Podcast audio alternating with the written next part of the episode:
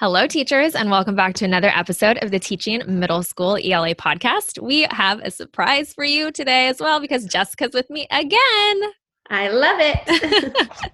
so fun. I was actually listening back to our episode that aired, um, gosh, the week of April, I don't know, 15th or something, whatever date that was, uh-huh. and about batch lesson planning. And I could tell the difference in our voices. Good. So we are all set. so we're good. Um, okay, so we are going to talk about narrative writing today on this episode. And it's mostly going to be kind of you talking, sharing your experience with a particular book that you've used to teach narratives over the years, mm-hmm. um, why you love using that book, and and how it's possible we could make it work for distance learning if that's something that you're looking to do now. Or you can put this episode kind of in your back pocket for when we do go back to school, which will eventually happen. Yes, um, looking so, forward to it. Yeah, same, same. Okay, so why don't you kick it off? Share the book. Yeah. Let us kind of in on your secret with this book. For sure. So this book that I've been using um, with my particular narrative writing unit is called Up North at the Cabin, and it's by Marsha Wilson Chall and it's actually it's an older book it was published in 1992 and i was first introduced to it when i taught this gifted reading and writing summer camp i did every year through johns hopkins university.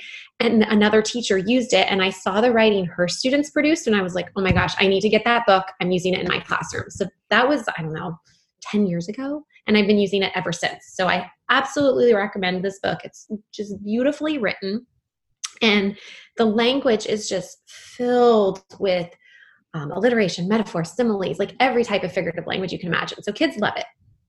So I kind of just want to walk you through how I use it in the classroom. Perfect. Yeah. And I, by the way, I've used this as young as third grade, and that's with a lot of hand holding, but it does not need to be used with younger grades. You could absolutely use this with seventh, eighth graders. So, what I would do is I'd read the book to my students and we'd go on a figurative language hunt and they'd find all the different examples and we'd sort them, we'd talk about them, we'd come up with our own examples. So that was like our big focus for the reading. And then after, they would use the text to write a similar story. So I kind of want to give you some background on the story. Okay, great. So, up north at the cabin again, it's about this young girl. She's going up to visit her grandparents' lakeside cabin in northern Minnesota. And I think I have like a special place in my heart for that. My mom's from Minnesota, and like we've done that. We've gone to the lakeside cabins there when we go back for the summer. So it's just, it's so sweet. So she goes to this cabin and it's all about like her excitement going there and then all the things she does with her grandparents while she's at the cabin. It's like fishing or water skiing, just walking around in the woods. It just makes you like feel nostalgic for totally. It brings summer. me back to my childhood. Right? Yes. Um, and so she goes through all these beautiful things she does at the cabin and then it's time for her to go home and she kind of just packs up her things and tells herself i'm going to look back on this summer and like hold it in a special place when i'm far away from the cabin. So it's a very very simple story but that's actually why it's perfect for narrative writing because kids can mimic the format so what I have them do is I have them pick a special place that's meaningful to them. And it has to be a place they've been to many times. It can't just be like a one random trip and they don't remember any details. So we really talk about like maybe it's grandma's house or maybe it's Disneyland or wherever. And they pick this spot and then they have to figure out the direction that it is from where we are. That sounds kind of weird. But so the story's up north at the cabin, right? right? so if they pick Disneyland. Well, we live in San Francisco. That's where I've always taught this book. And so they say down south at Disneyland right. or out east in South Carolina or whatever it mm-hmm. is. So they have their title and then they get to start brainstorming all about this special place. What it's like to go there. Do they get on a plane? Do they drive? Do they, you know, I don't know, take, take a train? train. right. and then what do they do there? And so they have their huge list of brainstorm, but then they get to start thinking like okay how can i make this filled with figurative language just like that mentor text we read? And the stuff they come up with is just always so cool because that's the focus. Right. and so right? So we spend a lot of time like how can you say you know um, i went swimming and turn that into a metaphor? Mm-hmm. and then mm-hmm. they're like i am a mermaid when i am visiting grandma's lake or whatever you know? Yeah. It's just it's really cool Well, So- and sorry, I want to interrupt you really jump in. fast. The the brainstorm part, like before they even start writing anything or coming up with sentences to Mhm. fill their narrative, they're brainstorming these ideas and then creating figurative language based off of those ideas. So they haven't even sat down to go off on some crazy Nope. tangent where their narrative has no focus and they say and then and then and then. uh, which is the worst, right? Right. Like I hate that with narrative writing, and that's it's perfect for this book because it's all about the focus. And that was my next um, point, actually. So once they have their brainstorm of all this beautiful figurative language and their kind of their main bullet points, then we map out their stories. Now, if you read the story, and I really do hope you you know order it on Amazon or find it at your local bookstore, but it's it's formatted in a way that each part of the short story goes something like on the way up north to the cabin or up north at the cabin when it's time to leave the cabin like it's very structured. And so Mhm. we set up our narratives the same way. So again even my third graders did this and i'd have them do two short paragraphs about going to this special place and they all had sentence stems to start out with on the way down south to disneyland or whatever. And then they would do three little body paragraphs about being at their special place. And each of those three body paragraphs had to start with a metaphor and then they develop that throughout the paragraph. And then the final paragraph was when they pack up to go home. So i was thinking i could read just a little bit of the book maybe a sentence Maybe or a two. sentence, yeah. just so you see that little how it works. But it, the conclusion is up north at the cabin we are almost ready to go.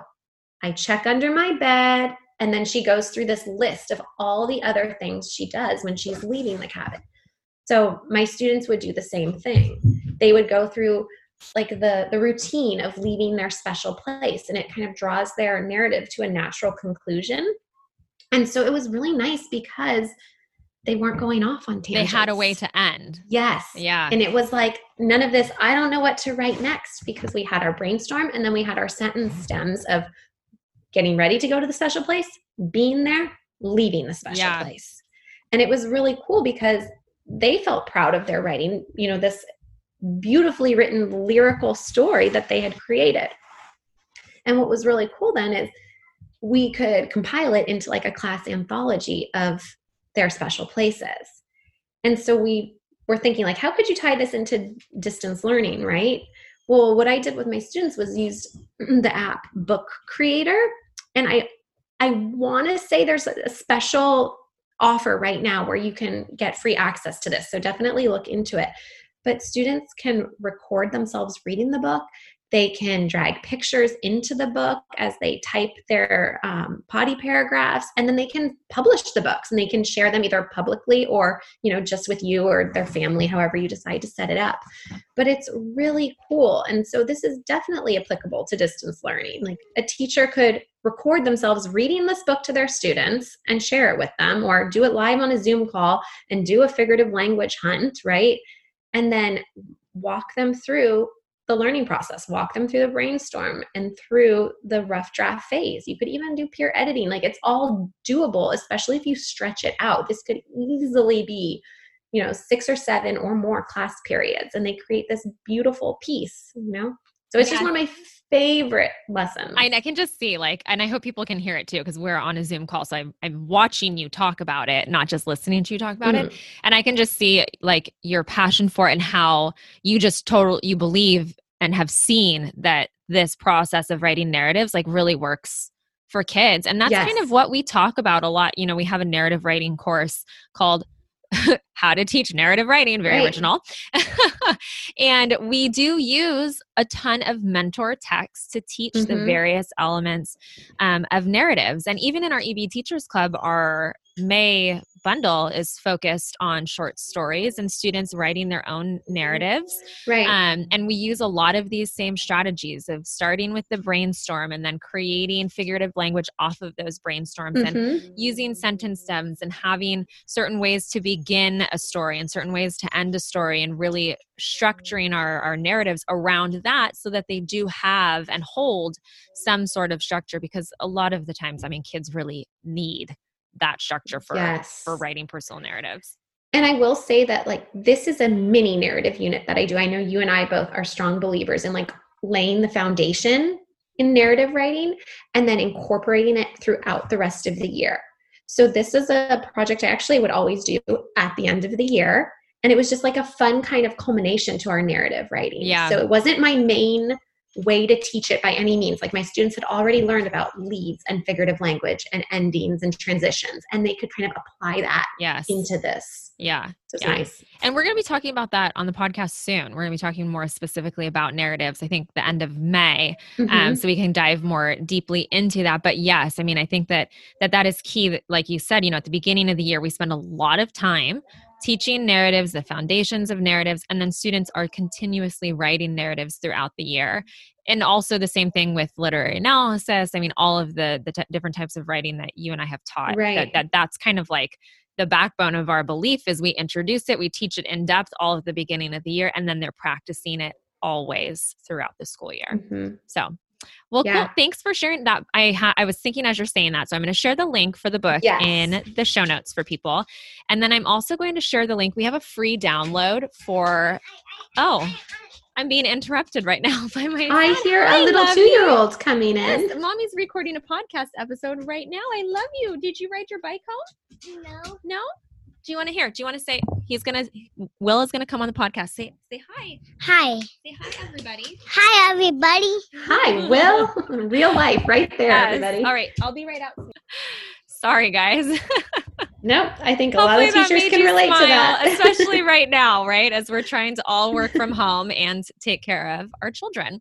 Um, so what I was saying was, is we have a free um, figurative language like cheat sheet that students could use. You could use it digitally with your kids. Um, it has different types of figurative language on it. We have examples, and you can use that for your kids to find examples from the book if you're doing it. But Jessica has a point she really wants to say. Go ahead. Yes, because it's just so funny because we didn't talk about this at all, but it's the exact same cheat sheet cheat sheet I use when I teach this to my Oh, students. perfect. So it's, it's ideal. awesome. So we'll include that link in the show notes for you guys as well. Um, okay, so we're going to wrap this episode up, but we are going to see you next week on the podcast. We will be doing something very different. We are celebrating our birthdays. My birthday is May 2nd, Jessica's is May 4th. So on May 5th's podcast episode, we will be doing something a little bit more personal to Looking forward to it. our birthdays. Yay. Well, thanks, Jess, for talking to us about that story. I loved it. Absolutely. I hope you guys check it out. Again, Up North at the Cabin by Marsha Wilson Chall. Love it. All right, we'll see you guys next week.